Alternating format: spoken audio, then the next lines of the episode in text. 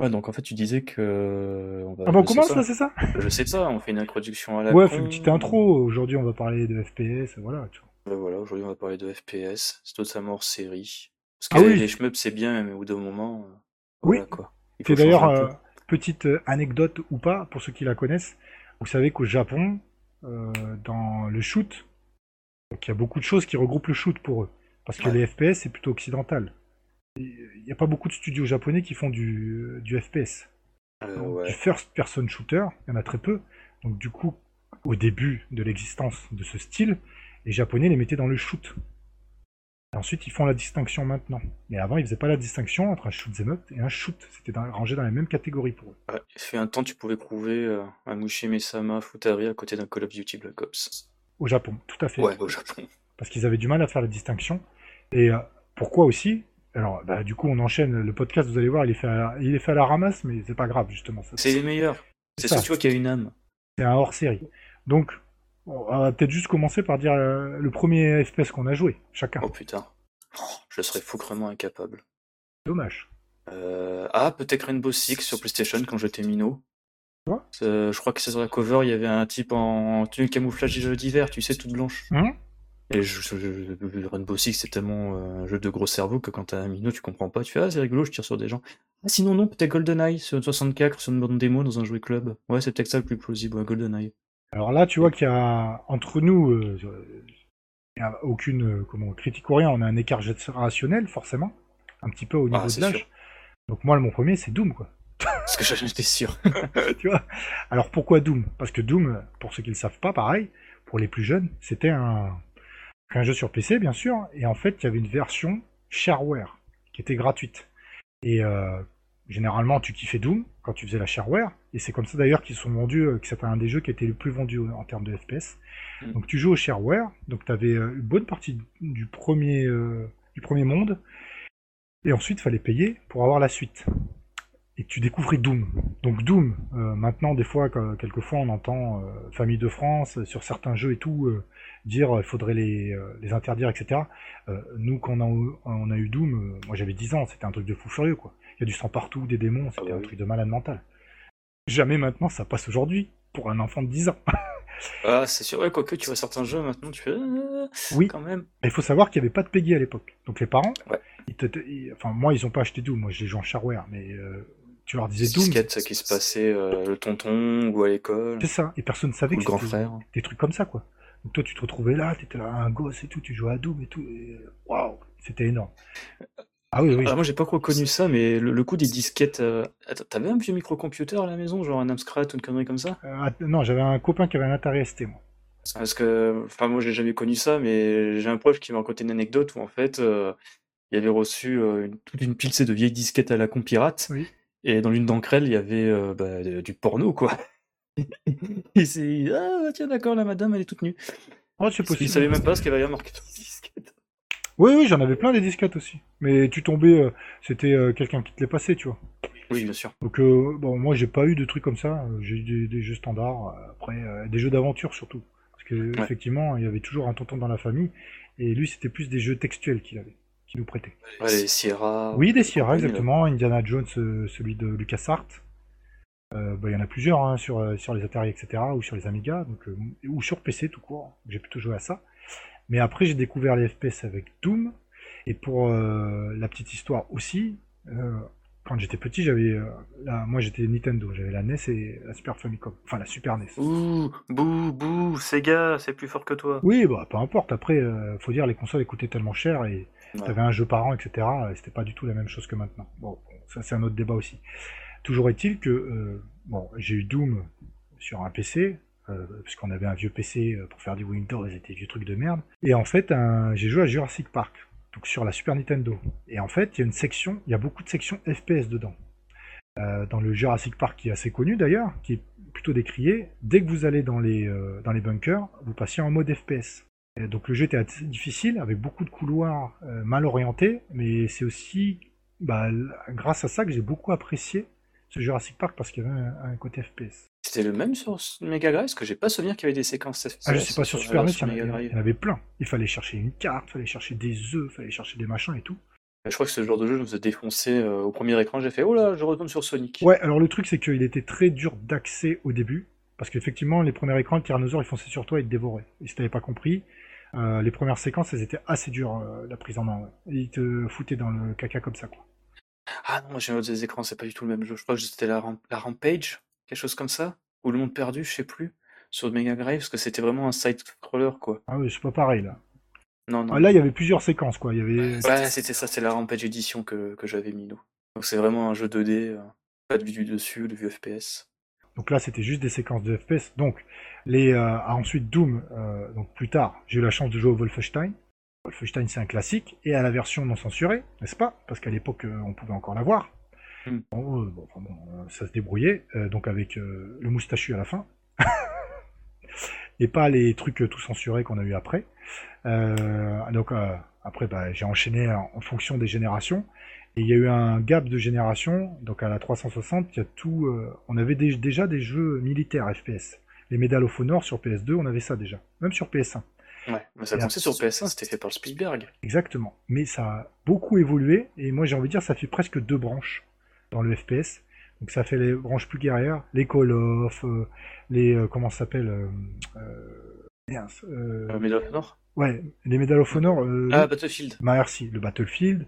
Bon, tous les FPS plus modernes. Et ensuite, on avait la branche, donc la branche plus ancienne, disons, et qui a eu du mal à percer pendant un moment, et qui a fait un gros revival ces dernières années, notamment. Mais pendant un moment, en fait, on a eu plein de jeux à l'ancienne, comme Doom, etc., qui sont sortis, mais qui sont passés beaucoup inaperçus. Donc justement, on va en parler un petit peu dans le podcast, parce que ça peut être aussi intéressant. Ouais. Et ça dépendait des supports aussi.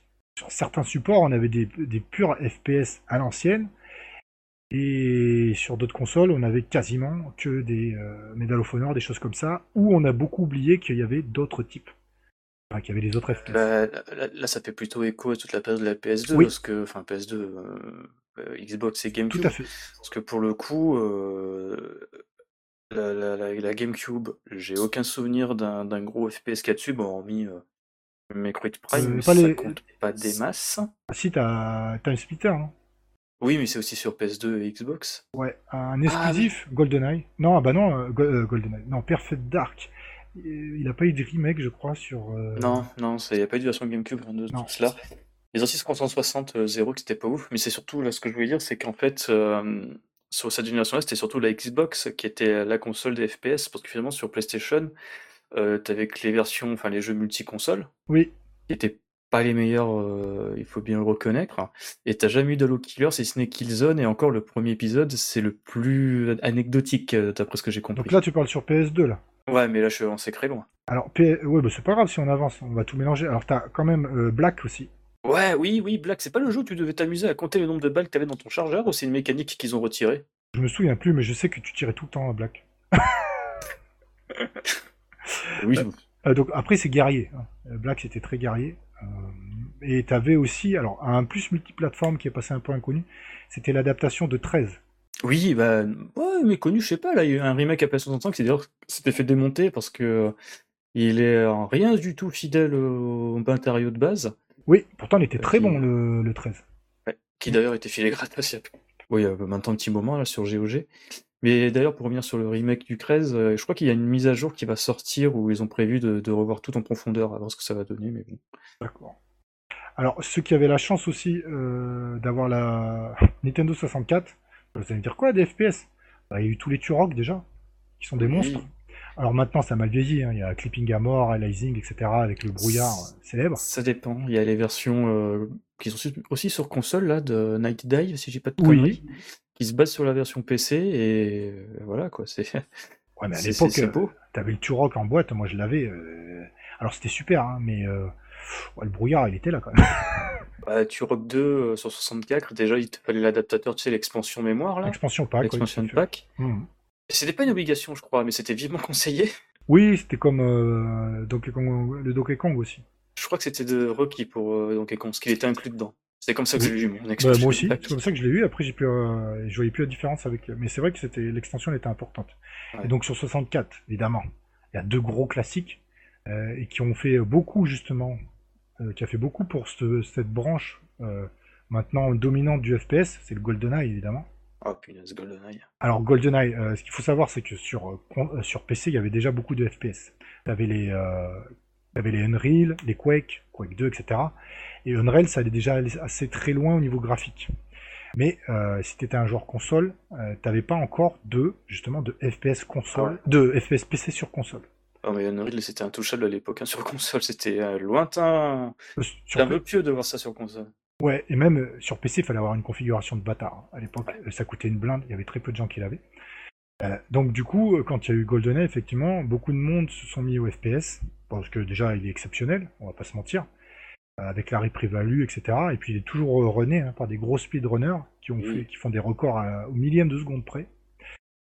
Et ensuite, il y a eu sa suite, donc Perfect Dark, par Rare, qui est aussi extrêmement bon, qui était un gros killer à l'époque, qui était une exclue 64, qui est resté un très long moment. C'était très intéressant. Les mécaniques reprenaient pas mal GoldenEye, mais dans un univers beaucoup plus futuriste. Ah bah totalement, hein. C'est GoldenEye dans le turfu avec une gonzesse à la place d'un mec. Voilà, et aussi des extraterrestres. Voilà. Alors pour rappeler le petit GoldenEye, pour ceux qui ont joué et qui ont débloqué certains niveaux avec le pistolet en or, le monsieur qui fait des cris dans une espèce de pyramide. Ah oui, mais c'était le requin, non? Non, t'as le requin aussi dedans, et t'as un autre ennemi aussi, qui te poursuit, qui fait des cris. Ah, je m'en souviens plus. Ouais, parce que le requin, il est dans le niveau supplémentaire où il y a la fusée. Oh, ouais, parce que dans le scénario de base, il n'y a pas le requin. Voilà, c'est ça. Il y avait au niveau de la pyramide, il y avait aussi Hot Job que t'affrontais, non? Le baron. C'est le baron. C'est le baron. Donc, et même t'as une séquence aussi pour récupérer le pistolet en or où il faut passer sur des dalles, et si tu te trompes de dalles, tu meurs. Putain, ça, tu vois, j'ai joué à 64, mais à GoldenEye, pardon, mais je suis jamais arrivé à ce point-là. Ah bah, moi j'avais fait tous les niveaux de difficulté, débloqué tous les niveaux, on faisait tous les records. C'était ouf, c'était GoldenEye. Alors en multijoueur, il était super en plus, donc le lance-roquettes, etc., des très bons souvenirs. Donc ça, c'est des gros jeux quand même connus sur la 64. Donc à côté, sur Dreamcast, j'ai absolument aucun souvenir d'un gros FPS. Quake 3 Arena. Ah oui, exact. C'est le seul qui me vient en tête, mais bon, après, sur PS2, t'as eu... je sais plus quelle version de Quake 3 qui était... Ouais, t'as eu des versions. Qui était... je sais pas, après, je suis pas un érudit de Quake. T'avais pas des Unreal aussi sur PS2 ? Je crois qu'il y avait il y avait Unreal Tournament sur PS2, je crois peut-être même qu'il y en avait un sur Dreamcast, mais je suis pas sûr. En même temps, la Dreamcast... Ah, si, sur Dreamcast, il y avait un FPS avec les nounours, là, sur la couverture, t'avais un nounours vénère avec deux Uzi dans la main, à moitié décousu. Je sais plus comment il s'appelle. Ah ok, bah je le connais pas celui-là, tu vois. Mais là-bas, c'était un jeu Dreamcast qui est sorti ensuite sur PS2. Mais je sais plus du tout comment il s'appelle. Que le contrôle était Crozarby, je crois qu'en fait, tu contrôlais la... C'était un espèce de scheme à la con, comme sur GoldenEye, quoi. T'avais plusieurs schémas, je crois que t'en avais un, c'était tu contrôlais les mouvements avec... tu sais, les touches A, B, Y, X, et la visée avec le joystick, ou l'inverse, je sais plus. C'était totalement con, parce qu'il faut pas lier au fait que la Dreamcast n'a pas de second stick, en fait. Oui. C'est tellement demeuré. Bon, au pire, dans le cas, tu t'achetais le clavier et la souris, et voilà, quoi. Ah, il y avait ça. Alors, d'ailleurs, on en a oublié un. Alors, moi, j'ai eu la chance d'y jouer en vrai. On oublie plein. Oui, on en oublie plein, mais celui-là, il m'a marqué. Donc, j'avais la chance d'avoir quelqu'un qui avait une Jaguar. Donc la Jaguar, pour ceux qui ne connaissent pas, elle avait une manette de malade mentale, énorme, avec en fait un pavé où dessus tu mettais un sticker, ça correspondait à des actions de boutons en fait. Tu avais des boutons derrière. Donc il avait la Jaguar et il avait le Alien vs Predator. Ah oui. Qui était effectivement un killer de la console. Certainement l'un des meilleurs jeux de la console, pas que, parce qu'il y a quand même des très bons jeux sur Jaguar, on oublie quelquefois, et qui était assez monstrueux. Il y avait Rayman sur la Jaguar, où encore il y a des débats, des gens qui essayent de dire quelle est la meilleure version entre la Jaguar et la PlayStation, et la Saturn aussi. Ouais, après, les comparaisons, moi j'ai joué sur la Jaguar, il était très bien, quoi. C'était très anxiogène et très fidèle aux comics. Mais si je dis pas de conneries, là, on saute encore du coq à l'âne, mais il y avait un Alien Predator qui est sorti sur PlayStation, et je crois que c'était le premier FPS console qui se servait du second stick pour la visée. D'accord. Je sais plus lequel c'était, mais je crois qu'il y en a un comme ça qui était sorti assez tard, genre début 2000, fin 2000. C'était le genre de jeu qui était sorti en même temps que un film Alien vs Predator, une connerie comme ça. Il a totalement raté tous les coches. Il a été reporté des centaines, pas dire des centaines d'années, j'exagère, mais plusieurs fois. Et quand il est sorti, c'était hyper tard, le jeu était pas hyper bon, mais c'est l'un des premiers à avoir, entre guillemets, marqué dans le marbre ce fait d'avoir un second stick qui sert à viser dans un FPS console. D'accord. Et d'ailleurs, il y a aussi un Alien Predator, donc il y en avait sur PC, il y en a deux, je crois, sur PC, qui étaient plutôt très bons. Et t'en as un aussi qui est passé, qui est moins connu, t'en as un sur la 360 aussi. Ah, excuse-moi, c'était Alien Resurrection, voilà. Ah, c'est de Alien Resurrection. Ah oui, il était excellent celui-là. Donc du coup, sur Alien Predator Xbox 360, il est très bon aussi. Et oui, oui, très intéressant, il reprend les mêmes principes que sur Jaguar et que sur le PC, puisque sur le PC, à la base de Alien Predator vient du PC. On sent bien la puissance Predator, Alien, etc. Les trois gameplays sont bien adaptés. Est-ce que tu pouvais jouer un Marines, un Alien et un Predator? Tu jouais à la suite, logique. En fait. Ouais, logique. Et tout était bien adapté. Seul le Marine était un peu faible. Mais en même temps, c'est un peu logique quand même. On va pas se mentir. La chair à canon, c'est plutôt faible. Et on a oublié un titre sur 64 que j'ai pu jouer, qui m'a laissé un souvenir impérissable, mais pas dans le bon souvenir, pas dans le bon côté. Enfin. Oui et non, c'était Dai Katana. Ah oui, Dai Katana, Romero fera-toi sa pute ou quelque chose comme ça. Qui je crois en plus, c'était juste un truc du marketing et lui, il n'était pas spécialement chaud pour voir ça marqué sur la boîte. Ouais, alors le problème, c'est... donc sur la 64, il était un petit peu mieux. Oui, c'est vrai, parce que je crois qu'en fait, il tronquait pas mal de passages du jeu PC. Oui, et tu sais, c'est quoi les passages qui tronquaient ? En fait, le problème, c'est l'intelligence artificielle de vos coéquipiers. Oui, je m'en souviens, oui. Donc en fait, il faut expliquer, généralement, tu avais tout le temps un bouffon qui te suit, sur PC notamment. Et en fait, l'IA était complètement aux fraises, ce qui fait qu'il se faisait tout le temps kill. Soit il tombait dans un trou, il se faisait descendre, des fois tu l'attendais, il se faisait descendre, enfin bon, c'était n'importe quoi. Ou il fonçait sur les ennemis. Et en fait, il y avait plein d'erreurs, excuse-moi, qui pour progresser, il fallait attendre que le bot vienne. Oui. Mais ouais. Oui, bah après ça vient un petit peu de GoldenEye, parce que pour savoir aussi, GoldenEye, on pouvait jouer en multijoueur avec des bots. Donc je pense que ça l'a marqué, ou je sais pas pourquoi, mais en tout cas elle a voulu mettre des bots dans son jeu. Et le gros problème, donc c'était ça, et en fait ça pourrissait toutes tes parties, parce que si ton bot mourait, game over. Donc sur 64, il avait pas la puissance de mettre des bots, ou faire beaucoup moins de séquences avec des bots, donc il est quand même plus jouable. Sur 64, mais c'est un jeu qui part dans tous les sens. Oui. Il aurait pu avoir 3-4 jeux avec le même jeu en fait. Il a condensé tout ce qu'il voulait. Et en fait, c'est un sketch de suivre le développement du jeu à posteriori. En fait, c'est comme un WarioWare, sauf que c'est vraiment sorti, mais il l'a sorti tellement buggé. Ça l'a coulé en fait, voilà c'est tout. Ah oui, en fait c'était un délire où le gars il avait tellement 40 000 idées d'un jeu avec des voyages dans le temps, machin, couffin, avec des notions de RPG et compagnie. C'est alors pour ça qu'en partie il y a eu ce schisme avec Carmack et justement Romero. Bien sûr. Alors, en plus je crois d'ailleurs qu'il y avait, excuse-moi, tout à dire avec Carmack qui savait que Romero il foutait que dalle au niveau de développement de shit software, qu'il avait programmé un logiciel espion pour savoir combien de temps il devait passer sur son PC ou des trucs comme ça, c'était un truc de psychopathe. Ça l'a coulé. Enfin, bref. Et alors Romero d'ailleurs, après, n'a plus jamais fait de jeu, sauf un. Il est revenu sur le Doom pour faire ensuite rajouter 3 niveaux, je crois, du Doom original. Oui, je sais plus comment il s'appelle, là, que il s'est sorti gratuitement. Ah, je sais pas. Il s'est sorti gratuitement. Ouais, en boîte. Il y a une version boîte, Limited Run Game, prout-prout. Mais je crois qu'après, c'est disponible gratuitement sous la forme de WAD. Voilà. Et attends. On va presque trop vite. Ouais. La communauté de Doom, donc du jeu original, est florissante en termes de développement amateur, et donc il y a plein d'outils GS Doom, etc., pour en fait jouer à des WAD. Des WAD, c'est un fichier où il y a dedans 10, 20, 30 niveaux, en fonction des WAD qui ont été faits par des amateurs. Et donc en fait c'est un maintenu Doom original, et ça a d'ailleurs beaucoup évolué, parce que dans certains WAD on peut faire des choses plus intéressantes que dans le premier Doom d'ailleurs. Et donc ça a continué, et même aujourd'hui il y a encore des WAD qui sortent sur Doom, parce qu'il faut savoir que c'était facile, c'est bien un grand mot, de développer, accessible, de faire des niveaux de Doom, puisque souvent dans les vieux jeux, surtout sur PC, ils mettaient en access le développement du jeu. Alors une grande partie, donc ensuite il suffisait de se retroucher les manches et vous pouviez faire des niveaux. J'avais des potes au collège qui faisaient ça. Voilà, donc c'est les WAD, les WAD ils peuvent... en fonction, ils peuvent même changer les skins, etc. et faire des WAD sur du Predator, des WAD, etc. ou rester vraiment que sur de Doom. Et d'ailleurs, dans les WAD, il y a un truc intéressant, justement, pour comparer le shoot et les shooters. en fait, dans Doom, on peut se retrouver dans un shoot'em up. Alors, on va me dire quoi ? Bon, t'es à la première personne, ok. Par exemple, tu fais une map, et il y en a, ils l'ont fait. Tu fais une map avec que des imps. Donc les imps, c'est les monstres qui balancent des boules rouges. Oui, c'est les marrons qui balancent les boules rouges. Là. Et donc en fait, si tu les mets bien, dans une certaine façon, quand ils tirent, c'est comme si tu avais un pattern qui se déploie devant toi.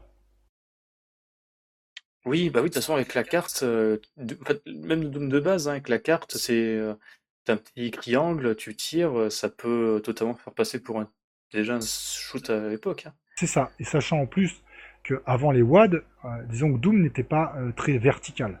Après les WAD, ça a évolué, parce que les mecs qui ont développé, ils ont fait des choses pour faire autrement. Et au début, il n'y a pas de saut à Doom. Donc le jeu est en fait sur un plan fixe. Donc tu as un plan fixe, tu peux pas sauter, où les sauts sont imposés avec des ascenseurs, des boutons tactiles, etc. Donc du coup, tu as vraiment l'impression quand tu es dans une grande arène plate, où tout est plat, même si l'illusion donne que ce n'est pas plat.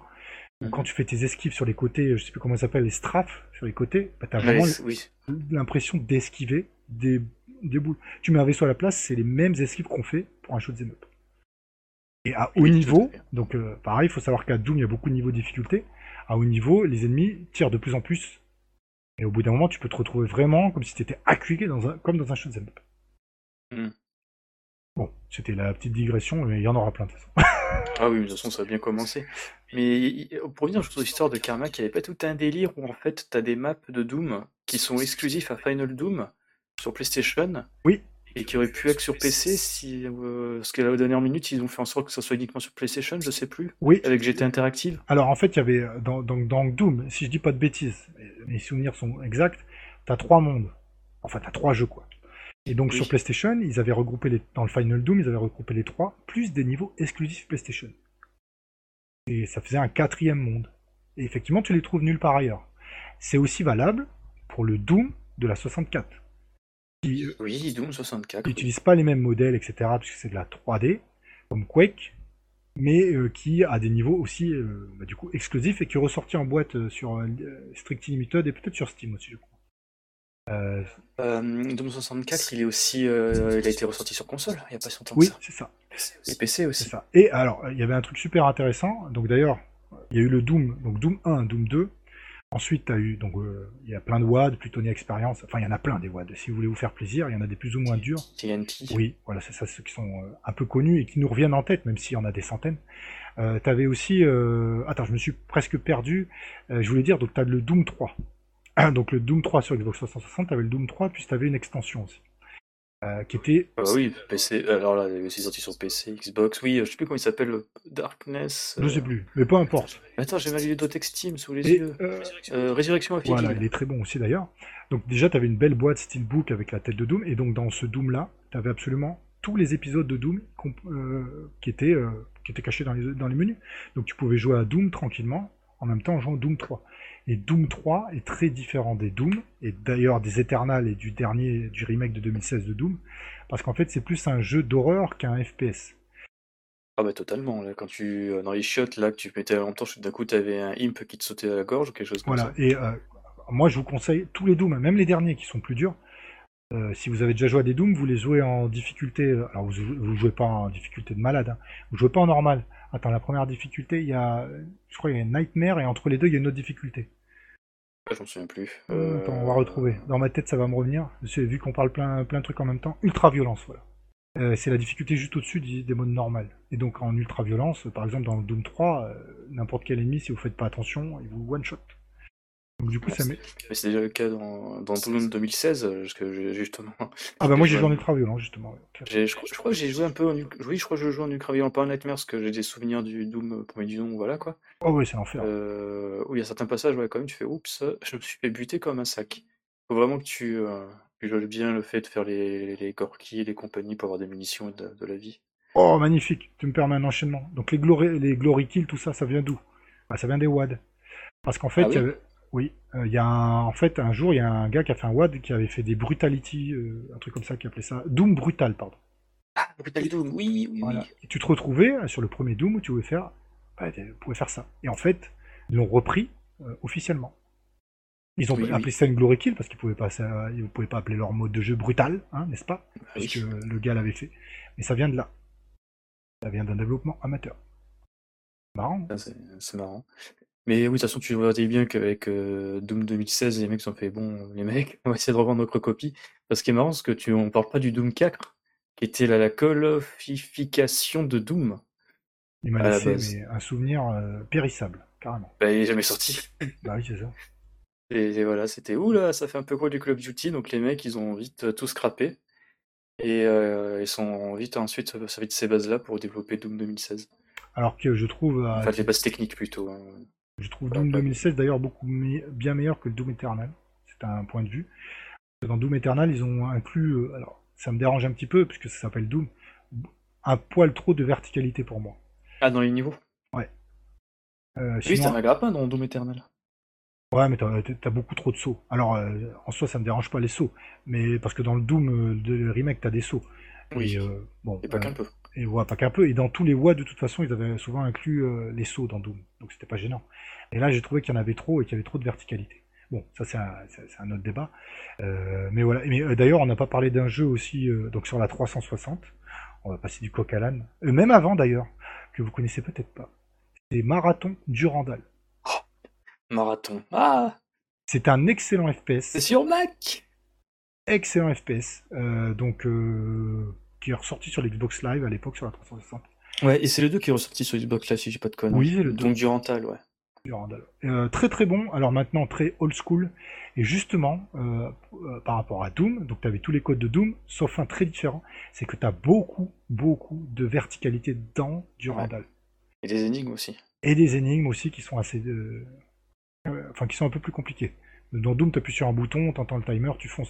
Là, il fallait parcourir les niveaux, l'autre bout du niveau, revenir, tu avais ouvert une vanne, etc. Surtout les maps, elles étaient immenses. Et tu pouvais facilement te perdre. Ouais, même si tu avais une map, tu pouvais facilement ne plus savoir où tu devais aller. Et donc, ça, c'est très bon aussi, pour ceux qui n'ont pas eu l'occasion d'y jouer. Donc, maintenant, un peu old school, forcément, ça n'a pas très bien vieilli. Je sais que sur PC, il y a. De toute façon, c'est gratuit. À un moment donné, c'était téléchargeable sur le site de Bungie. Oui, donc Bungie, on va aller à Halo plus tard. Ouais, mais je crois que sur PC, il y a. C'est pas un mode, c'est un. Merde. Un gravé communautaire qui s'appelle Alpha One ou Alep One, je sais plus, qui permet justement de jouer à Marathon Durantal et Marathon Infinite dans des bien meilleures conditions. Parce que je crois que dans le plus premier, même Durantal. C'était un peu. Ton air de jeu, c'était une espèce de d'écrit réduit, t'avais tout un HUD en bas façon Doom, mais vachement plus dense. Oui. Donc ils ont corrigé tout cela. Et puis surtout, c'est un truc. Bon, moi honnêtement, Marathon, j'ai joué 5 minutes pour faire genre, ah oui, ça, c'est bien, c'est rigolo. J'ai pas pensé plus que ça, mais là, il y a une chaîne YouTube, Mandalore Gaming, c'est en anglais. Et on fait une série de vidéos sur les marathons, même un spin-off. Et en fait, tu te rends compte que l'histoire, mais les mecs, ils ont fait un truc totalement tiré par les cheveux. C'est comme ils disent en anglais, la lore, mais elle est ouf hein, pour un jeu qui est sorti 3 ans après Doom, où le FPS était entre guillemets encore assez balbutiement. On parlait de Doom-like à l'époque. Exactement. Oui, on parlait de Doom-like. D'ailleurs aussi, il y a un jeu qui est passé. Alors pareil, on passe du coq à l'âne, mais c'est un petit peu la même époque quand même. Pour ceux qui connaissent pas, c'est Killing Time. Killing Time. Donc c'était développé par Studio 3DO. Et un très très bon FPS qui est passé assez, qui a été pas mal oublié. Donc moi j'ai joué sur PC, très intéressant. Il y avait des séquences de FMV dedans. Et moi j'ai trouvé ça très bon. Il y avait aussi un petit côté égyptien parce que tu avais des ancres avec des pouvoirs spéciaux, etc. Ah oui. Très bon FPS. En parlant de égyptien, t'avais Exhumed, exactement. Sur PC, PlayStation, Saturn, ce qui était marrant, c'est qu'en fait, chaque version était totalement différente. Oui. Sur la version Saturn, c'était l'âme d'un Metroidvania format FPS, et t'avais le jeu PS5 qui était un peu plus linéaire, et le PC qui était, je crois, enfin plutôt la version PS5 qui était basée sur la version PS1, pardon, basée sur le PC, qui était des jeux vachement plus linéaires. Oui. Des choses comme ça. Il y avait Exhumed aussi, Ouais, en fait, c'est ça, en fait, ils ont des noms à la con. C'était Exhumed dans tous les cas, sauf dans certains pays qui s'appelait Power Slave ou une connerie comme ça. Mais si j'ai pas de conneries, il est ressorti il y a pas si longtemps sous le nom de Power Slave Exhumed. Ah oui. Et c'est grosso modo une agglomération des 3 versions, si je me souviens bien. Et c'est pas C'est très bien, c'est pas, je vais pas dire que c'est pas si mal que ça, non, c'est très bien. Oui, ça m'étonne pas, c'est des bons jeux. Donc du coup, on a parlé... Lobotomy Software, je crois que ça s'appelait... Oui. Qui avait fait le portage de, excuse-moi, de Duke Nukem 3D sur Saturn. Et si je dis pas de bêtises, ils ont peut-être même fait Quake sur Saturn. Possible. Donc, ah oui, c'est vrai qu'on n'a même pas... On n'a même pas parlé de Duke Nukem. Duke Nukem, pour ceux qui ont eu la chance d'y jouer à l'époque, c'était une claque. Oui, ils ont tous les sens du terme. Hein. Une claque en plus, c'était subversif. Alors, une claque sur la joue et sur le zizi. Oups, voilà. Sauf que c'était un autre penchant par rapport à Doom. Ils ont pris un truc diamétralement opposé. C'était beaucoup plus scabreux et moins gore, en fait. Parce que déjà, tu défonçais des cochons, hein, des sangliers. Et puis, par contre, t'avais tout le côté très sexualisé du dude, avec les cris des gonzesses, le cinéma porno, etc. Et effectivement, quand t'étais gamin, c'était ouf. Donc, Duke, le pauvre, a eu quelques difficultés ensuite à se moderniser, lui, par rapport à Doom, justement. Même si donc le Doom 3 est assez décrié, ils ont quand même subi une certaine logique. Et ils ont réussi à maintenir la licence Doom à un niveau correct, ce que n'a pas forcément réussi à faire pour les Duke Nukem. Et ensuite est sorti, donc d'abord Duke Nukem, ils ont fait des jeux entre eux qui étaient des run and gun, enfin des jeux bizarres. Il y avait même un jeu PlayStation en vue de dos, enfin en vue de aérien dégueulasse. T'en as eu deux. T'as eu Time to Kill et je sais plus comment il s'appelle. Non mais il y en a, il reprend le Duke Nukem original, donc c'est en 2D. Et il y en a un autre, tu vois dessus, enfin il est pas bon du tout. Et donc... c'était du Manhattan Project vu de côté, façon running gun. Parce qu'à la base, les Dukes, c'était des Duke Nukem sur PC, par Apogee Software, c'était des running gun. Ah, c'était un running gun. Le premier était running gun sur Atari, t'en as un, je crois, ou sur Amiga, running gun, tout à fait. Mais est-ce qu'on peut parler de running gun en sachant que quand même, c'était pas aussi... quand même, c'était dur, mais c'était pas aussi, comment dire... plus dynamique que par exemple un Geostorm ou un Geostorm. Ah bah oui. Le truc c'est que le FPS n'avait pas vraiment été inventé encore, toutes ces lois n'avaient pas été mises en place encore. Ils se sont retrouvés le cul entre deux chaises, je pense. Bah, c'est pas des FPS, bah, c'est des jeux de side-scrolling. De plateforme d'ailleurs, Duke Nukem 1 et 2 sur PC, c'était des jeux de plateforme en fait. Plutôt. Et après t'as du 3D toujours sur PC, il y a eu des versions console. Tout à fait. Après, tu as eu un autre side-scroller, un jeu de plateforme, la Manhattan Project sur PC. Il y a une version 360 pour le live. Et oui, après, les espèces de TPS pas top là, sur PlayStation. Alors que tu avais des très bons TPS ou des arena shooters sur PlayStation. Et ensuite, donc, on a eu le Duke Nukem Forever. Donc ça, faut qu'on en parle. Alors, Duke Nukem Forever... Est-ce que c'est un pur écran ou un jeu bof, ça va. C'est excellent. Ah oui. Ah mais moi, c'est exactement ce que j'attendais d'un Duke Nukem.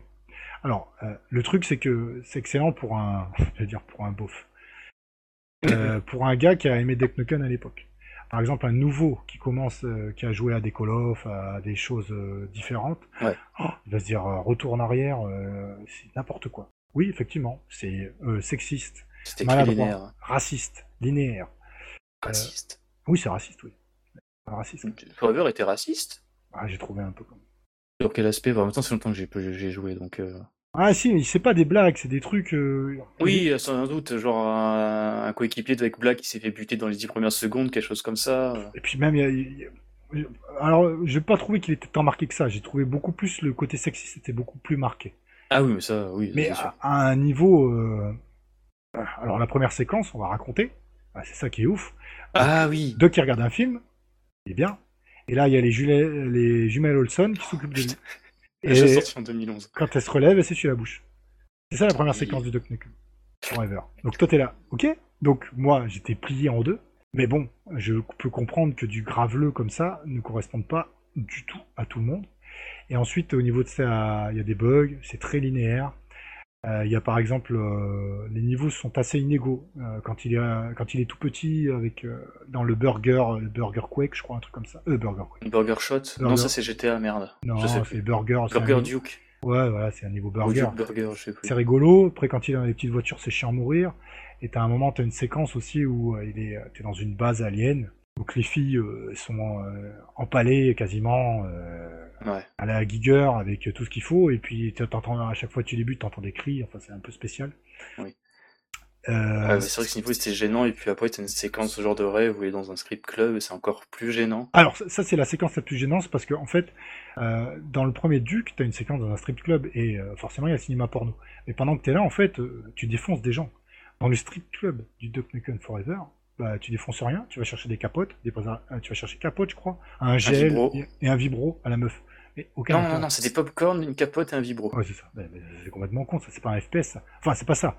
Mais ça. Tu peux te faire sucer la tub dans un gloriole, tu peux te faire taper un. C'est pas déjà. Je sais plus ce qu'il y avait, mais ouais, je me souviens du gloriole. Il y avait aussi les jeux de air hockey. Après, ce qui était marrant quand même dans ce Duck Nukem, c'était le côté égo. Donc, à chaque fois que Duck, la première fois qu'il se regardait dans une glace, ça lui permettait de monter sa barre de vie. Donc, plus tu faisais des trucs avec le Duke. Ça, c'était énorme. Par exemple, il soulevait une haltère, il disait qu'il était beau gosse. Les phrases, elles sont énormes. Il y a certaines phrases, t'es là, mais what ? C'est passé, quoi. Ah oui, non, mais c'est vraiment un jeu. T'as l'impression que les mecs, ils ont pris un peu tous les craveurs des FPS modernes, on va dire, de l'époque. Ouais, ils les ont condensés, mais moi, j'ai trouvé ça bon parce que je m'attendais à ça.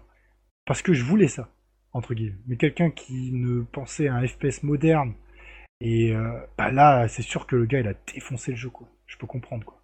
Ah, c'est marrant parce que moi je m'attendais pas du tout à un jeu moderne. Je savais que un jeu un peu dans son jeu, quoi. Donc, quand on voit tout le parcours, le développement, j'ai pas non plus détesté. J'ai passé un bon moment, mais c'est pas non plus le jeu que je rêve en haut, quoi. D'autant plus que je me suis fait niquer. J'ai acheté le collector avec la statuette à la con. Ah oui, voilà. Mais moi j'ai beaucoup. Ça peut marquer au fer rouge. Mais d'ailleurs, tu as joué au DLC ? Ah bah non, justement avec toi qui a pu le docteur climat cloné. Quand il y a les clones, oui. Je veux dire. Eh ben non, j'ai pas joué, malheureusement. Il paraît il est bon. J'ai commencé, c'était pas trop mal. Et j'ai commencé déjà nettement mieux que le jeu de base. C'est déjà pendant l'action. Avec en plus, tu retrouvais le Docteur Proton, le Nemesis des deux premiers jeux. Mais après, j'ai pas trop continué en fait, comme d'hab. Je jouais des jeux, j'ai fini pas ces temps-ci, mais je m'étais bien amusé le peu de temps que j'ai fait. Et par contre, après, oui, t'as tous les cravers du jeu qui ressortent. D'ailleurs, un truc qu'on n'avait pas dit, c'est qu'au tout début, quand le jeu était sorti, t'étais limité à 2 armes. Ouais. C'était plus gros le cas après, je crois qu'ils ont fait une mise à jour. Ouais, je sais pas. C'est un truc de cinglé, hein. Ouais, alors après, il y a encore des jeux modernes qui sont limités à 2 armes, attention.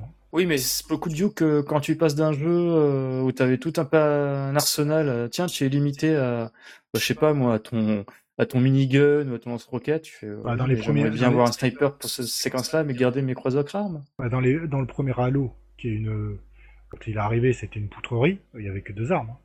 Ben voilà, en fait, c'est ça, c'est les influences d'Halo dans un jeu comme ça. Voilà, donc Halo, parlons-en, bon, il y a eu beaucoup d'Halo, Halo 1, 2, 3, Reach, etc. Il y en a encore, hein. Là, je suis moins les Halo.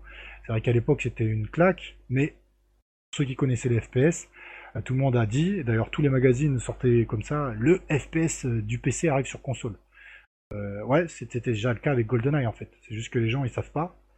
C'était exactement la même chose, donc là on avait des FPS modernes, c'était le premier FPS moderne effectivement qui arrivait, enfin moderne guerrier j'allais dire plutôt, qui arrivait sur console, mais moi je considère que GoldenEye le faisait déjà à son niveau à l'époque.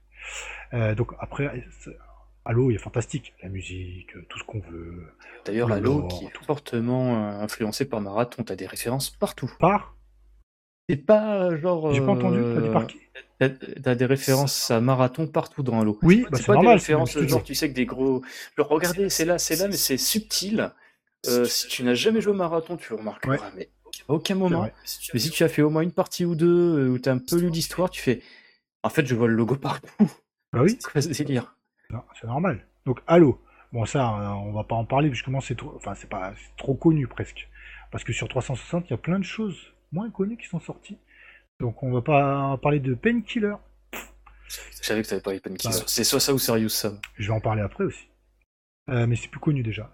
Et puis d'ailleurs, l'histoire de Serious Sam, c'est intéressant comment ça peut arriver sur console d'ailleurs.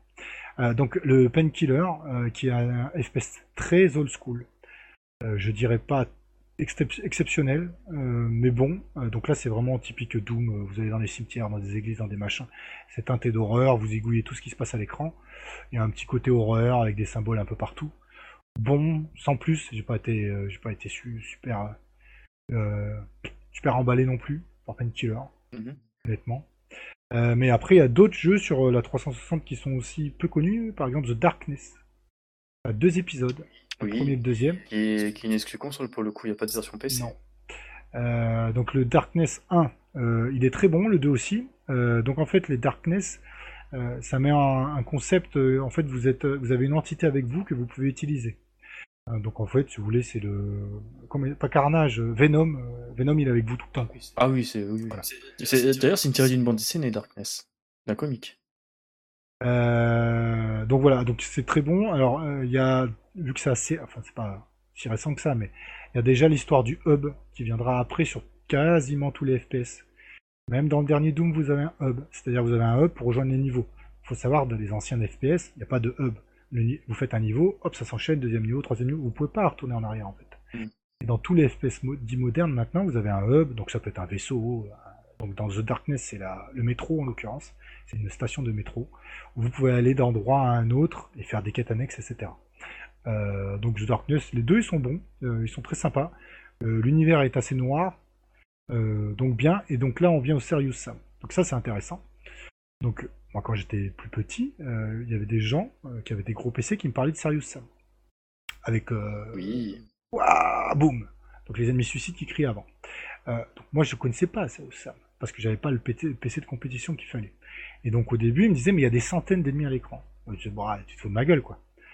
Et donc effectivement, Serious Sam. Ah, l'innocence. Ouais, l'innocence, voilà. Ou la bêtise. Les deux vont de pair. Je ne savais pas. Donc le Serious Sam, effectivement, c'est pas un genre du FPS bien sûr, mais c'est l'inverse, c'est-à-dire qu'il y a vous êtes noyé sous une multitude d'ennemis, et plus le jeu vous noie, mieux c'est. Donc ça imposait, même si les graphismes n'étaient pas très beaux, des grosses configs de PC. Et ensuite donc, heureusement pour nous, on a eu tous les Serious Sam qui ont débarqué sur les consoles. Et là on a pu profiter effectivement de la folie de Serious Sam, où vous ne prenez jamais la tête, il y a plein de secrets partout, vous dégommez tout à l'écran. Des buffles, des vaches, enfin bon, je sais même plus combien il y a d'ennemis, entre les ennemis et les harpies.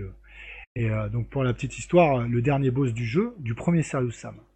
En fait, à un moment, vous êtes, c'est égyptien, etc. Donc vous êtes devant une pyramide. Et là, il y a le démon, je sais plus comment il s'appelle, tout rouge qui arrive. Moi, je connaissais pas les Serious Sam, la première fois que j'ai fait. Donc Serious Sam, t'as plein d'armes, quoi. Y a pas de problème, quoi. Donc moi, j'ai vidé absolument toutes mes armes sur le démon. Et ça n'a rien fait.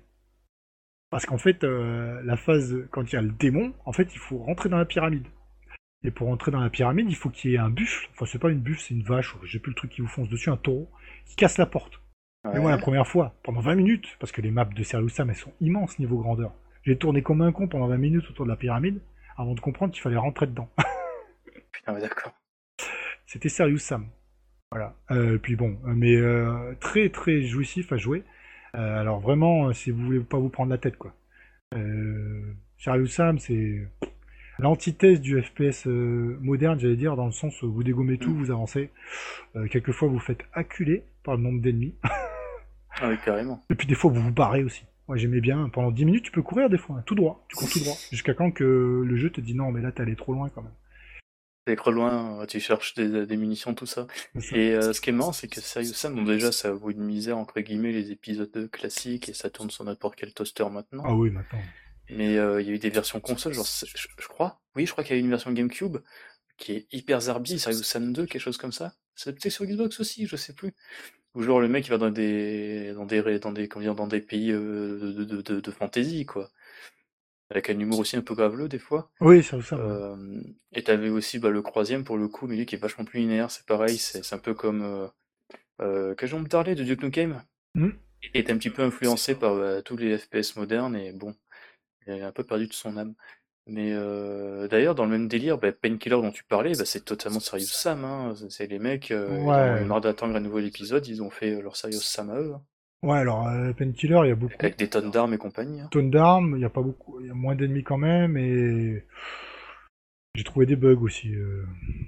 Des fois, tu peux te retrouver bloqué dans Painkiller. Ah oui, mais c'est un jeu qui est vachement plus, on va dire. Voilà, la colle n'a pas très bien séché autour. Ouais, voilà, c'est ça, exactement. Mais sinon, l'univers était sympa. Donc ensuite, donc les Unreal. Bon, moi personnellement, j'ai pas eu la chance d'y jouer. Les vrais Unreal, qui paraît-il à l'époque était une claque. Mais on n'a pas parlé donc des Far Cry. Ah, Far Cry, qui était ouais, des démos techniques, surtout le premier, quoi. Voilà, pareil, donc ils viennent du PC d'abord, et qui ensuite, en évoluant, ont réussi à atterrir sur console avec soit des remasters des premiers épisodes, et ensuite Ouais. des épisodes inédits, le 6, etc. Donc les Far Cry sont assez variables au niveau de leur qualité. Disons, quand on prend un Far Cry, on sait toujours ce qu'on aura, mais ensuite, ce qui joue, c'est l'histoire. Donc par exemple, dans le 3, l'histoire est très bonne. Oui. Mais dans certains autres Far Cry, l'histoire elle est pas si ouf que ça. Et... Ah bah, j'ai l'impression, excuse-moi, que quand c'est pas les épisodes canoniques, Far Cry, c'est ouh, non. Alors il y en a un qui est rigolo quand même, c'est le Far Cry Bloodborne. Ouais, Blood Dragon. Voilà, qui est très fandard, assez court vu que c'était un DLC à la base, même si tu le trouves, je crois, en version standalone. Ouais, c'est un standalone. Je l'avais vu avec une carte graphique à l'époque. Bah, il est bien, justement, il est un petit peu différent. Oui. Donc là, l'histoire, dès le début du jeu, tu te rends compte que l'histoire elle sert à rien, donc c'est pas la peine. Ah bah, c'est une histoire de sci-fi des années 80. C'est ça, donc assez fandard, notamment la séquence de fin. Donc là, on va vous spoiler, où en fait, t'as des feux d'artifice partout, quoi, à la fin. T'es sur un gros dinosaure, Triceratops, quelque chose comme ça, où tu balances des armes de porc. C'est énorme. Il n'y a aucun challenge, c'est juste, allez hop, vas-y, éclate-toi, fais tout péter. C'est au plaisir. Donc, très bonne licence, en termes de survie aussi, pour certains épisodes. Donc, les Far Cry ont par contre, c'est pas tout à fait un défaut, mais il y a une constance sur certains jeux de ce genre-là, c'est qu'en fait, tout dépend de votre build. Donc, enfin, un peu comme les RPG. Donc, en fait, au début des Far Cry, vous n'avez rien. Vous avez une arme de merde, machin, et en fait, si vous faites quelques missions secondaires, au bout de quelques heures de jeu, vous vous retrouvez avec des armes surpuissantes par rapport au reste du jeu normal, disons, de l'histoire principale. Et là, vous roulez sur tout. D'accord. Alors, c'est valable aussi avec beaucoup d'autres jeux. Hein. D'ailleurs, je sais pas, au hasard, j'allais dire un Horizon Down, voilà. Tout. Oui, le jeu de PS4, voilà. Zero Dawn, tous les jeux un petit peu comme ça, qui sont des mixtes, justement, actionneurs, c'est pas des FPS, c'est pas ça, mais c'est que si vous construisez avec des quêtes annexes votre build, voilà, d'un seul coup vous êtes monstrueux, quoi, par rapport au reste du jeu. C'est comme ça, mais sinon les Far Cry sont très bons parce que c'est très fun, vous pouvez ne pas vous prendre la tête justement, et puis même avancer à l'histoire principale sans faire une quête annexe et vous arriverez à le terminer. Ça c'est cool aussi. Donc on a parlé des Far Cry, qu'est-ce qu'on a oublié? Oui, il faut qu'on parle des BioShock aussi. Ah bah oui. À ce moment-là il faut aussi parler de System Shock, mais bon, ça c'est jamais sorti sur console. Donc les BioShock, 3 épisodes pour l'instant, 3 ou 4 3 un, le 2, Infinite. Et après, si tu veux t'amuser, tu peux dire que là, le DLC dans Rapture, dans Infinite, ça fait genre un épisode et demi, quelque chose comme ça. Non. Ok, voilà. Non. On y reviendra, mais faut pas qu'on oublie. Donc, dans le premier BioShock, une claque, honnêtement, pour son ambiance.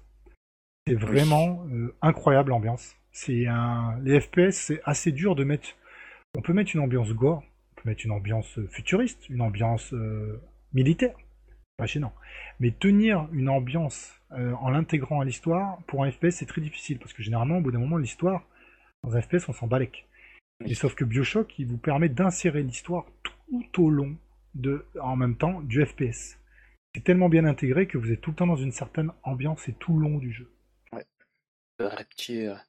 Rapture. Donc voilà, donc il y a le premier BioShock, très bon. Le deuxième excellent, le troisième qui est un petit peu différent, et justement donc le DLC que tu parles qui revient à l'ancien BioShock, je trouve qui est pas mal du tout. Donc BioShock à conseiller. Hein. Maintenant vous trouvez la BioShock Collection par exemple sur PS4, vous morflez tous les épisodes, vous êtes bien. Hein. Ouais, ça coûte une misère maintenant. Coûte une misère et vous allez en prendre plein les oreilles surtout, pas les yeux parce que graphiquement ça vieillit, même si c'est encore beau. Mais l'ambiance laisse tomber. L'ambiance. Je sais plus comment ça s'appelle, les petites sœurs, il y a puis même les mobs, là, je sais plus comment ils s'appellent, l'officiel. Tu les entends gueuler, voire chialer, des fois ils te cherchent et tout. Ah oui, c'est excellent. Il n'y a pas d'infiltration, hein, pas du tout, mais tu fais oula.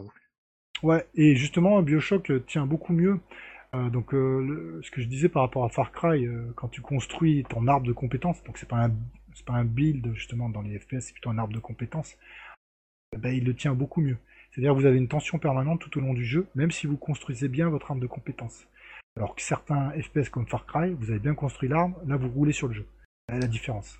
C'est très dur à doser justement les arbres de compétences. Et ça me permet de parler de Prey aussi. Ah oui, parce que oui. Attention, mais il y a deux Prey. C'est ça qui est encore intéressant. Donc, alors ouais. Lequel ? Celui de 2006 ou celui de 2014 ? On va parler des deux. Donc on va faire un petit bac en arrière. On va parler du premier Prey, qui n'a rien à voir avec son homonyme. Donc le premier Prey, c'est en fait un FPS assez classique. Avec des mécaniques standards, très horrifiques au début du jeu. Quand je vous dis horrifique, c'est showtime les premières séquences. C'est hardcore. C'est du body horror, hein, comme on dit. Voilà. Donc vous, en fait, vous êtes un Indien qui vient, en fait, quand il fait des transes, etc. En fait, la Terre a été attaquée par des aliens. Et ces aliens, font pas du bien aux êtres humains. Et donc vous, votre but, c'est vous allez chasser l'alien, etc. Donc pendant une grosse première partie du jeu, c'est extrêmement horrifique et très bien amené. Et il y a des séquences plus marquantes que dans des Doom, par exemple. Vraiment au début, quand il y a les tortures sur les êtres humains, tu les entends hurler, les gens. Et on les entend pas que hurler, c'est showtime. Pour un FPS, et c'est très bien amené, donc un très bon jeu, qui va utiliser un certain arbre de compétences après, vous allez avoir des pouvoirs, etc., grâce à la transe, voilà. Et donc ensuite on va parler du second Prey, qui est beaucoup plus récent, comme tu l'as dit, qui est sorti sur PS4, qui lui, je trouve un côté BioShock. Ah bah, totalement. Alors, assumé, dans le sens, là vous n'avez pas de petite sœur ou des choses comme ça, mais vous avez beaucoup d'ennemis récurrents, d'ailleurs, j'ai oublié leur nom de ces ennemis. C'est des aliens, non ? C'est qu'ils peuvent prendre n'importe quelle forme. Ouais, alors techniquement, ils ont tous des caractéristiques différentes, c'est des mimiques, voilà. Ah d'accord. C'est des mimiques, mais en fait ils se transforment. Il y en a certains qui peuvent se transformer en objet, mais pas vraiment, pas tous. Et ils ont certaines caractéristiques. Donc en fait vous êtes vous êtes comme si vous étiez sur l'ISS, et l'ISS immense a été attaqué par des aliens. Et vous êtes le seul, presque le seul survivant. Et donc vous devez vous démerder dans le merdier. Et faire des choses, vous avez des choix à faire pour débloquer quelques fins différentes. Et c'est super bien amené, vous pouvez utiliser les pouvoirs des extraterrestres ou pas. Vous pouvez finir le jeu en tant qu'humain ou avec des pouvoirs d'extraterrestres, c'est un choix que vous pouvez faire. Et donc le jeu a justement une courbe de difficulté très intéressante, c'est-à-dire que vous n'êtes jamais dans le jeu au-dessus des ennemis. Vous allez toujours au même niveau. Donc si à un moment il y a un ennemi qui est coriace, vous pouvez faire des quêtes annexes pour essayer de rattraper votre retard, mais vous n'allez jamais rouler sur le jeu, même en mode normal. Parce qu'il y a certains ennemis, même quand vous avez un arbre de compétences qui est assez costaud, ils peuvent vous défoncer, quoi. Et pareil, un bon équilibrage dans le jeu. Donc moi je vous conseille vraiment Prey. Alors, ah ouais. Ça c'est pareil, ce genre de jeu qui a eu des avis très positifs, mais derrière il y a eu des retours, c'était pas si ouf que ça. Ouais, après, moi je l'ai trouvé... un peu clivant. Oui, il est clivant, parce que. Je l'ai trouvé à 3,99€, quoi, dans un cash. Voilà, il était bradé assez rapidement aussi. Voilà, il est assez bradé, il y a une grosse durée de vie, une vingtaine d'heures de jeu, et moi j'ai pas tout fait, j'ai pas tout débloqué. Il y a un DLC aussi, je crois, que d'ailleurs, pour l'anecdote, il t'écoute aussi cher que le jeu de base sur les stores. Ouais, donc en ligne. Malheureusement, comme souvent, le DLC, pour moi, ça va. Ouais. Tant que c'est pas gratuit, les DLC. Vous êtes gentil, moi j'achète un jeu complet. Hein. Si c'est pour acheter un DLC, j'achète un autre jeu, quoi. Voilà. Mais ça, c'est autre chose, disons. Le Prey, ils sont très bons. Enfin, celui-là est très bon. Et on va parler aussi d'un jeu qu'on tous les deux on a adoré, qui est assez court. Alors, c'était lequel ? Titanfall 2. Oh oui, oh là là, mon dieu, la meilleure campagne solo d'FPS que j'ai fait depuis Créé. Depuis Halo pour moi. Pourtant, j'en ai fait beaucoup des campagnes solo. Alors, le premier Titanfall était un FPS multijoueur uniquement. Ouais. Qu'est-ce qu'il était bon. Tu voyais très vite les limites. Je me souviens que la bêta, j'avais participé, je l'avais poncé, toujours la même map ou deux maps en rotation, et tu sentais déjà que ouais, c'est fun, mais si c'est que ça tout long, c'est que limite. C'est ça. Ça n'a pas manqué. Et ça ressemble. Il y avait quoi comme je crois que c'était le premier Destiny aussi qui était uniquement multijoueur. Mais Destiny, le 1 et le 2, c'est des jeux essentiellement multi. Voilà. Bon. Donc du coup, dommage. Le 2. Vous avez bien sûr le multi et une campagne solo en termes d'émotion qui est assez surprenante. On s'attend pas du tout à rentrer autant dedans Et en fait, on se fait captiver dedans. Le jeu est assez court, hein, la campagne solo, en 6-7 heures, c'est fait. Mais on est vraiment happé. Et du coup, c'est quelque chose pareil. Comme les gens ont considéré que le premier était en multijoueur, ils sont un petit peu occultés la campagne solo du second. Et vous trouvez ce jeu vraiment pas cher. Ah ouais, non, mais il est souvent en promo à 5 balles sur les stores en ligne, en occasion, n'en parlons même pas. C'est ça. Alors qu'il est, la campagne solo, pour moi, est exceptionnelle. Bon. Ouais, il est vachement cool. Et puis surtout que, justement, tu reviens sur le fait, il est pas long. Moi, je me souviens que j'avais démarré le jeu. J'étais arrivé d'un point A à un point B, j'ai mis le jeu en pause, j'ai repris, allez, à moi au près, après, pardon. J'ai fini d'une crête, j'étais à la moitié du jeu, même pas, et hop. En une soirée, je l'ai fini, j'ai chassé la manette, je fais ah oui, quand même, merde. Pas mal. Ouais, c'est ça. Donc là, on se spoilera rien du tout pour le coup. Ah, pas du tout. Et donc, il y a un Battlefield que tu m'as fait découvrir, le Bad Company. Oui, Inglorious Bastard. Ouais, alors très fun. Donc là, Battlefield quoi, mais c'est juste un côté un peu plus irrévérencieux et un petit peu what the fuck. Puis surtout, t'avais tout qui était destructible. Enfin, pas tout, non, mais t'avais les bâtiments qui étaient tous plus ou moins destructibles à certains niveaux, ce qui donnait des situations assez guignolesques, on va dire, par moment. Oui, et puis c'est n'importe quoi. L'histoire, c'est n'importe quoi. Bah, c'est des bidasses qu'on envoie au casse-pipe. Hein. Ouais, c'est des bouffons, c'est des troufions que t'envoies normalement se faire dégommer, sauf que là, ils survivent, quoi.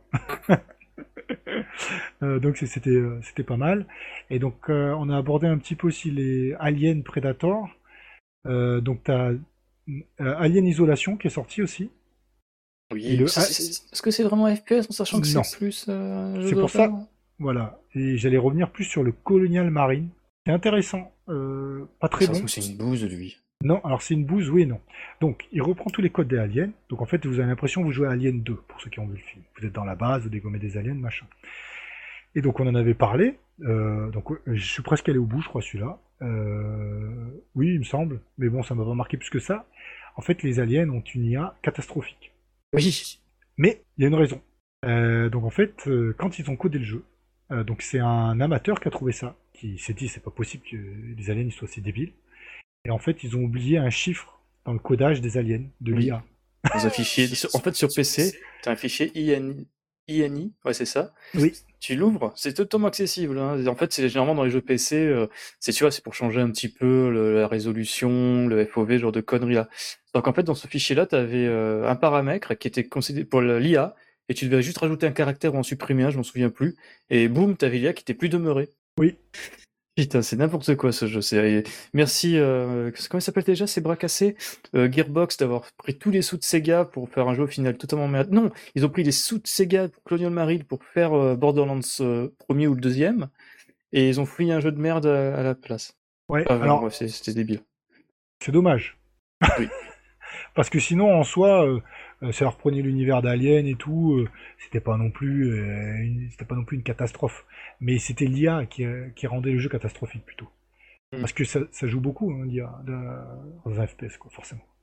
Mais alors, je sais pas si c'est une connerie, mais je crois avoir vu, entre guillemets, un leak. Bref, ça vaut ce que ça vaut. Où tu devrais avoir l'an prochain un nouvel FPS Alien. Ah ouais, et c'est censé de faire de raccrocher les wagons avec Prometheus, et je sais plus quel autre épisode, ça crée un bon gros bordel, qui est censé relancer la franchise avec de nouveaux films et compagnie. Enfin, bon. Et donc, ouais, apparemment, ça serait plus un FPS qu'un jeu d'horreur comme Isolation. D'accord. Alors, il y a aussi les Wolfenstein, donc on en a parlé un petit peu, parce que c'est... D'ailleurs, c'est pas le premier FPS, c'était un autre, j'ai plus le nom exact en tête, qui était antérieur. Donc Wolfenstein, il y a eu des extensions, etc. Et ensuite, Wolfenstein sur la 360 est revenu avec des versions de Wolfenstein. Et maintenant, d'ailleurs, tu as des jeux sur PS4. Les New Order qui sont bons. Ils ont réussi à faire une bonne synthèse.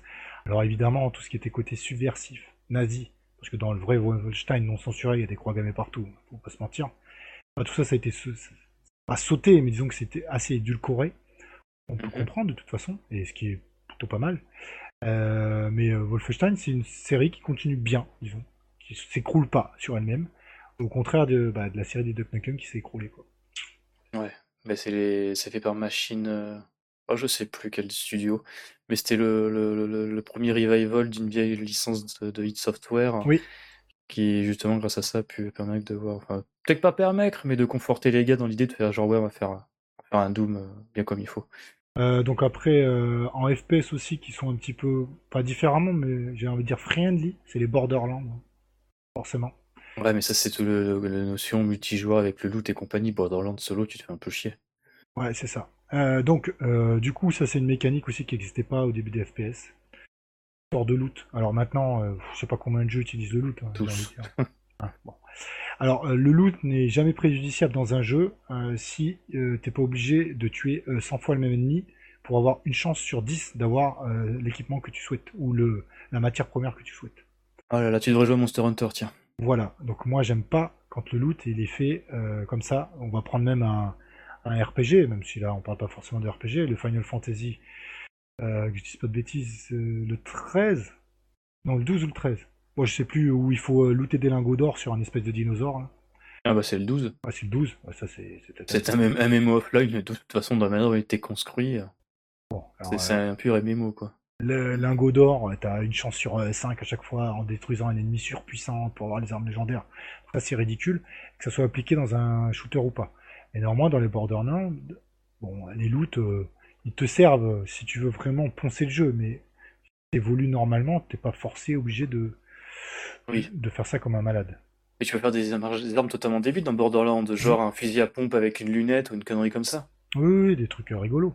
Après, l'univers est sympa. C'est encore une autre mécanique qui a été introduite dans le FPS. Ouais. Le FPS a tendance quand même... Enfin, c'est pas tendance, il essaie d'évoluer, ce qui est très bien. Donc il a tendance à prendre un petit peu ce qu'il voit dans les autres styles de jeu. Et c'est rigolo de dire ça, sachant que le FPS était peut-être vraiment à part avant quand il a été créé. C'est quelque chose qui se suffisait à lui-même, on disait les Doom-like, etc. Maintenant, pour se moderniser, il est obligé de prendre les choses de genre concurrent. Il n'invente plus son propre genre. Même un Doom Eternal ou un Doom 2016, même le remake. Il a pris des choses, des jeux d'avant, enfin avant lui, tu vois. Il n'a pas pris quelque chose en plus. Il n'a pas apporté quelque chose en plus. Alors moi j'ai hâte justement qu'il y ait un FPS qui réinvente quelque chose dans le style dans le genre du FPS. Alors là, pour le coup, je ne suis pas assez versé. Je sais que dans ce dealer-là, en ce moment, il y a plus une résurgence de ce qu'on appelle les boomer shooters, ou grosso merdo, tu sais, des jeux qui reviennent un petit peu à ce qui était, on va dire, l'essence du FPS dans les années 90. Oui, ils appellent ça les fast FPS. Voilà, les fast FPS, boomer shooters, c'est peut-être autre chose. En tout cas, ouais, les fast FPS, où ça va très vite, ça demande pas mal de skills. T'as eu le Postal Brain Damage, oui. Notamment dans cette mouvance-là. Qui d'ailleurs va peut-être créer mal lire parce qu'ils ont foutu des références assez contemporaines au Covid, au Karen et compagnie, ça va être assez bizarre dans quelques temps ça. Il y a aussi ça par contre, c'est mon petit chouchou quand j'ai le temps, j'aime bien me faire une longue partie, c'est Ultra Kill, où en fait il faut imaginer un fast FPS mélangé avec des mécaniques de combo d'un Devil May Cry en fait. Et c'est ouf, c'est totalement ouf, c'est une esthétique de vieux jeux PlayStation. C'est ça, notamment de vieux PlayStation 1. Tu peux même aller dans les settings, tu sais, genre paramétrer le fait que tu vois, t'as les textures qui wobble, tu sais, là, qui crambent. Oui. En virant le Z buffer, je sais plus quoi. C'est vachement très cool. Et surtout, quelque chose de, comment dire, qui pousse, on va dire, à l'imagination, à la créativité et au skill. C'est je sais plus comment il s'appelle, le flingue, mais en fait, t'as une arme où t'as le tir secondaire, en fait, tu lances une pièce. Et cette pièce-là, quand tu lui tires dessus, elle va aller sur l'ennemi le plus proche et lui foutre des tonnes de dégâts. D'accord. Et tu peux faire plein de combos à la con, du genre, tu vas dégainer ce flingue, tu vas lancer la pièce, tu vas prendre un railgun, tu vas tirer sur la pièce et ça va aller toucher l'ennemi le plus proche. Ou tu peux pas lancer plusieurs pièces à la suite, tu vas tirer avec une autre arme ou par exemple le railgun sur une des pièces et ça fait une espèce de réaction en chaîne où ça va sur tous les ennemis les plus proches. C'est totalement dingo. C'est un jeu qui pousse vachement au skill. Et même au scoring, parce que tu as une espèce de niveau infini qui je crois que ça s'appelle le cyber grind sur plusieurs entre guillemets, ouais c'est ça, étages, niveaux, où justement il faut que tu ailles le plus rapidement buter X ennemis sans crever. C'est là quand tu sors de ce jeu-là, tu es oh putain merde, j'ai le rythme cardiaque qui a un peu monté et c'est vraiment une recommandation. En plus, ça tourne sur n'importe quel PC. Et puis pas gros, on va dire. Si j'ai réussi à jouer sur une GT 710, vous pouvez y jouer sur n'importe quoi. Bah d'ailleurs, en parlant des joueurs PC, donc il y a la mode, c'est pas la mode, les Dark Souls, donc les jeux très difficiles, enfin très difficiles, encore une fois c'est relatif pour ceux qui ont connu les anciens jeux, n'est-ce pas ? Oui. Mais néanmoins, qui sont dans les pics de difficulté plus importants que ce que les jeux ont été pendant 10 ans. Pendant 10 ans, moi je fermais les yeux, je terminais n'importe quel jeu sans forcer. Parce que j'ai joué à de très vieux jeux. mais c'est revenu la mode avec les Dark Souls, même un God of War moderne, enfin le dernier, il est pas facile du tout. Les Doom, Eternal, etc., ils sont pas faciles. Mais il existe aussi un jeu FPS comme ça, très marqué difficulté. C'est Escape from Tarkov. Donc c'est mais c'est carrément une simulation sur les bords. C'est une simulation survivaliste. Donc il y a moyen de... Enfin, c'est très dur. Il faut vraiment avoir le bon armement, le bon équipement, les bons coéquipiers. Et qui est vraiment extrêmement immersif. Ça m'a fait penser un petit peu à un Counter-Strike modernisé. Dans le sens, dans les vieux... Alors, dans les vieux Counter-Strike, pareil, désolé de parler comme un vieux con, mais pour ceux qui ont eu l'occasion d'y jouer, donc dans les boutiques où il y avait des PC qui étaient reliés entre eux, il fallait absolument une stratégie, les Counter-Strike, parce que sinon vous faisiez déboîter la gueule, quoi. Et donc, là, ça pousse au paroxysme, pareil, ça reprend plutôt les codes de ça. Encore plus dur, je trouve, parce que si vous êtes tout seul à Escape from Tarkov, vous survivez à peu près 5 secondes dans le jeu.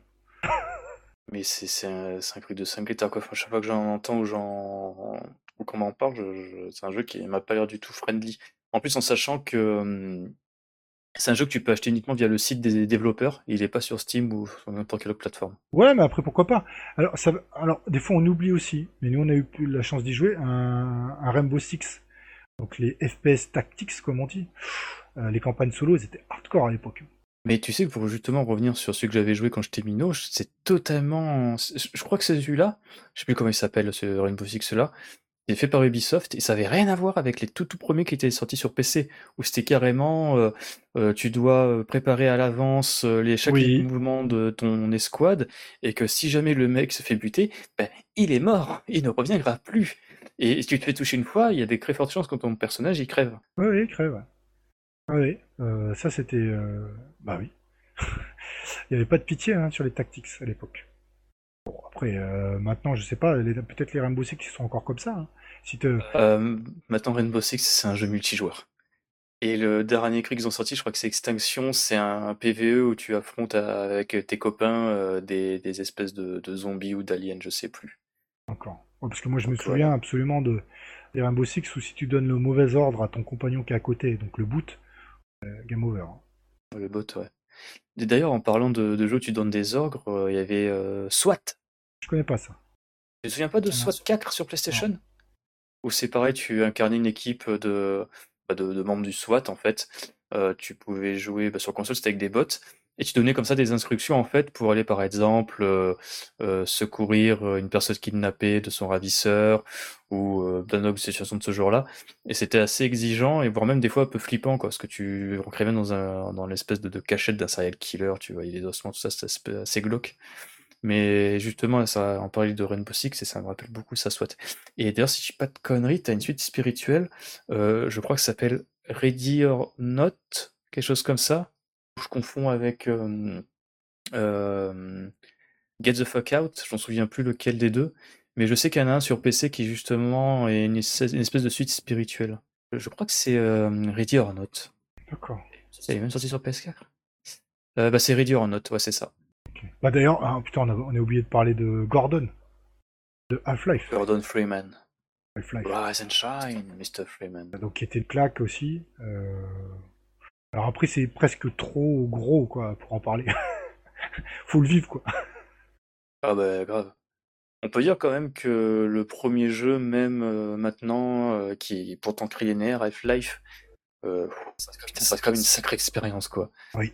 On dira rien si vous avez jamais joué. Le bonheur, on va dire, de ne jamais avoir joué. Ah, d'ailleurs. Parce que ça donne l'occasion de l'expérimenter. J'ai retrouvé donc les pré-FPS. C'était Catacombe 3D et l'autre Maze, un truc comme ça. C'était Labyrinthe, je sais plus quoi, Midi Maze, un truc comme ça. Il y avait un FPS comme ça, la con de Sega en arcade, que je crois que ça s'appelait Maze ou connerie dans le genre là. Peut-être, mais moi je me souviens plutôt. Tout à l'heure je parlais de Catacombe 3D. Peut-être qu'il y en a même un avant, mais c'était précédent à Wolfenstein. D'ailleurs, en parlant de Wolfenstein, on n'a pas parlé de Rise of the Triad. Ah oui, exact. Il y a eu un remake il y a un petit moment maintenant, 7 ans peut-être. Oui. Il peut figurer justement, si j'ai pas de conneries, Wolfenstein. Exactement. Normalement, oui. Bon, après, les FPS, Il y a des supports, on s'est pas rendu compte, mais il y a beaucoup de FPS. Il y a la série des Arma. Moi, je connais pas la série des Arma. Est-ce que c'est bien ça? Ah oui, mais Arma, c'est justement le même délire que Tarkov, hein, c'est de la simulation. D'accord. Simulation de guerre où il faut vraiment se coordonner à plusieurs, sinon tu peux pas gagner. C'est assez réaliste, d'après j'ai cru comprendre. Et puis surtout, Arma, il y avait surtout les mods. C'est grâce à ça que le jeu est assez populaire, et notamment le plus célèbre, DayZ. Tu sais, que le jeu avec les zombies, là. À la base, c'était un mode de Arma. Ah, ok. Alors après, il y a un jeu, c'est pas un pur FPS, c'est Chronique de Riddick. Mais t'es en vue... Je sais pas si t'es tout le temps en vue. Et c'était dans les séquences de plateforme, t'es dans les tuyaux, non? Il n'y avait pas une suite de Chronique de Riddick? Je sais pas, mais le premier est très bon. Moi, j'avais très long en plus. Très court par contre, c'est fait par Starbreeze Studio, c'était. Mais il est assez court, 6 ou 8 heures max. Par contre, assez sympa si on accroche à l'univers de Riddick. Donc ça c'était cool, et il y a aussi, alors un que j'ai pas beaucoup joué, j'ai lancé, puis j'ai pas avancé plus que ça, c'est le Clive Barker Jericho. Ah oui. Le monsieur de Hellraiser, très influencé. Oh, putain, il y a une chaîne YouTube justement, CV11, donc CV11, parce que ça parle justement de tous ces vieux FPS là. Il a fait une vidéo sur justement ce jeu là, il faudrait que je la mate, parce que j'en entends souvent parler, j'ai eu l'occasion d'y jouer. Mais il est que sur PC lui, non? Non, sur 360 il est sorti. Sur 360 aussi? Ah mais oui, je vois très bien, oui. Je le confonds avec le projet Blair Witch, que je crois c'était une exclusivité PC, le FPS Blair Witch, je dis pas de conneries. Non, merde, je confonds avec le Toulouse, le Call of Toulouse. Ah oui. Plus. Mais oui, je m'en souviens, c'est sorti sur PlayStation 3 aussi, non? Ou c'est... je me souviens plus. Moi, le jeu, on dirait qu'il est sous un filtre orange ou jaune. Ouais, l'image c'est bon. Les visuels me reviennent en tête, oui. Ah, puis la jaquette, c'est un œil qui te regarde. Oui, je vois. Alors après, il y a aussi... Ah, il y a FPS futuriste qu'on n'a pas abordé, c'est les DEC et X aussi, qui sont plutôt bons. Des Usex ? Ouais, qui ont des côtés RPG quand même, un côté RPG. Ah bah le premier, c'est... Oui. Mais ça reste en vue de FPS. Le premier, quand même... Il faut se mettre dedans le bain, parce que mine de rien, déjà bon courage pour jouer sur console. Quoique, il y a une version PS2, ouais, je pense, si je dis pas de bêtises. Mais par contre, t'as beaucoup de lore à intégrer. Hein. Wow. Ah bah, pour profiter de l'expérience, là, quoi. Avec l'histoire du jeu en elle-même. Ah si, purée, on a oublié le FPS GameCube, exclusif à la GameCube. Geist. Geist. Geist. Geist, oui, où c'était un fantôme qui a incarné... Voilà. Ouais, je m'en souviens, c'est un des jeux de fin de vie de la GameCube. Exactement, et qui est pas passé inaperçu, mais un peu quand même. Bah, totalement. Où tu pouvais tu pouvais posséder un rat pour t'infiltrer dans des tuyaux, tout ça. Oui, tout à fait. C'était un peu zarbi. Ouais, bah, je pense que, écoute, en FPS un peu moins connu, on a essayé d'en parler pas mal, même si on a parlé des grosses licences. Mm. Je trouve que c'est pas mal, hein. Bah ouais, on a fait déjà bien le tour, même si c'était plus genre, ça va, c'était bien, oui, ça c'est pas trop mal. Oui, voilà, alors après, là, c'est vraiment un podcast à l'arrache. Et pour ceux qui ont joué à ces jeux, ça va faire, ah ouais, c'est vrai, je me rappelle de ça. Et pour les autres, ça va pas du tout les intéresser. Mais là, on s'est fait un petit truc hors série, quand même. C'est marqué en gros. Ça fait plaisir. C'est ça. Ça fait plaisir, et puis, je pense qu'en FPS, on a bien fait le tour, hein. Oui, d'ailleurs, dernière question, tu as joué à la version leakée du remake de GoldenEye sur 360 ? Un tout petit peu. Et j'ai trouvé comment ? Bah, j'ai pas continué très longtemps. T'as au moins passé le barrage ? Oui, mais après, je suis allé un peu plus loin, mais ça m'intéressait pas plus que ça. D'accord. Et surtout... est-ce que c'est vraiment la vision du jeu comme on l'avait minot, quoi ? Non, pas du tout. Pas du tout ? D'accord. Ah merde, je pensais que t'avais cramballé. Parce qu'en plus, je me souviens, j'ai dit « Oh putain, Crazy, laisse ça leaker !» J'ai envoyé le lien, tout ça, pour que tu puisses y jouer sur ta JTAG, et finalement... Ah si, j'ai joué, mais tu vois, je suis resté bloqué un moment, et j'ai plus jamais rejoué. Comment ça, bloqué à cause du fait que ça soit une bêta ou... Non. Ah, tu me parles de ça, toi. Oui. Moi, j'ai cru que tu me parlais du remake de GoldenEye. Non, je parle pas du remake qu'il y avait sur Wii, et sur Xbox, avec la version Reloaded. Avec... comment il s'appelait déjà ? Ah, Daniel Craig. Ah oui. Non, je parlais du remake sur le leak du portage, enfin du remake du GoldenEye 64 sur XBLA. Ouais, bah non, du coup j'ai juste regardé des vidéos, mais après pas plus que ça. D'accord. Ouais. Ah si, il y avait aussi, pareil, là on passe du coq à l'âne, il y avait un très bon FPS dans l'univers de Star Wars. Je crois que c'était République Commando, où on était des Stormtroopers. Il y avait aussi Shadow of Republic sur 64 et PC. Oui, très bon. Enfin, très bon, très fidèle. Bah, vieilli, hein. Et surtout, c'était une époque Zarbi, je crois, où ils voulaient relancer Star Wars via des comics de LucasArts, quelque chose comme ça. Pas Lucasfilm. Et c'était assez Zarbi, je crois, de me souvenir, mais ça n'a jamais pris. Et de toute façon, maintenant, Star Wars, le semblant de l'or que tu avais avec les romans, les BD, bah, c'est passé à la crêpe avec Disney, quoi. Voilà. Broyer. Ouais, broyer. Hop là. Hein, les bouquins qui expliquent comment ils ont eu les plans de l'étoile noire. Bah non, reprenez Rogue One. C'est Rogue One, le film ? Ouais. Ouais, c'est Rogue One. Putain, ça brille. Je vais le voir pour son cinéma. Alors après, les jeux en général, Star Wars, c'est vous et votre chance, en fait. Hein. Dans le lot, vous avez des super jeux. Et des fois vous avez des bouses. Par exemple, c'était quoi le truc où tu incarnes un apprenti Jedi ? Ah, c'était KOTOR ? Non, alors KOTOR c'est un RPG, c'est un... Jedi Knight ? Non plus. Non. Plus récent, beaucoup plus. Ah, Force Unleashed. Voilà. Tu incarnais, oui, un mec qui va être le disciple de Darth Vader. Ou pas. Oui. Donc très intéressant. Et celui que tu as parlé avant, donc le KOTOR, là c'est un pur RPG. Oui. Qui était absolument une claque sur Xbox, le 1 et le 2, qui était extrêmement fidèle, vraiment passionnant. Et d'ailleurs, c'est tout le monde a envie qu'il y ait un remake de ces jeux-là. Mais il y a un remake qui est dans les tuyaux. Dans les tuyaux. Donc ça c'est encore une rumeur ou... C'est encore une rumeur. Bah, je sais pas si ça sera vrai ou pas, mais avec un méchant. Donc, vous aimez bien Palpatine, c'est sûr, hein, tout le monde aime bien Palpatine. Mais le méchant de KOTOR, il se pose à ces niveaux-là, quoi. C'est vraiment un truc, c'est énorme l'antagoniste, quoi.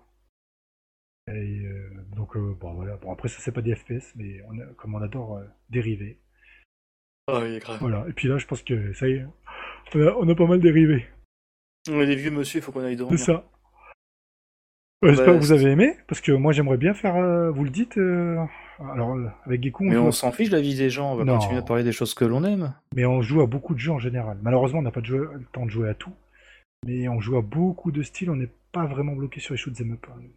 Dieu merci, sinon je me tirerais une balle. Non, bah il y en a, ils préfèrent être exclusifs à un genre, pas trop moi. RPG, jeux de baston, TPS, RTS.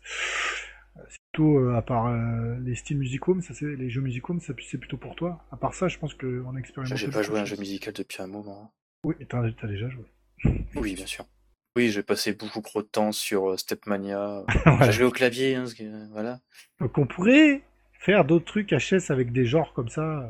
Ça ne nous gênerait pas, et on aurait moyen de parler pendant 1 heure et quelques comme on a fait. Ouais, 1h20. Purée, désolé. Il n'y a rien à enlever, hein. C'est déjà ça. Hors série, quoi. Tout à fait. Allez, on ne fait pas le truc à la base, hein, c'est hors série. Ciao tout le monde. Merci à vous, et bravo à vous si vous avez survécu à nous écouter. Ah, grave. À plus tard. Ciao. Bisous.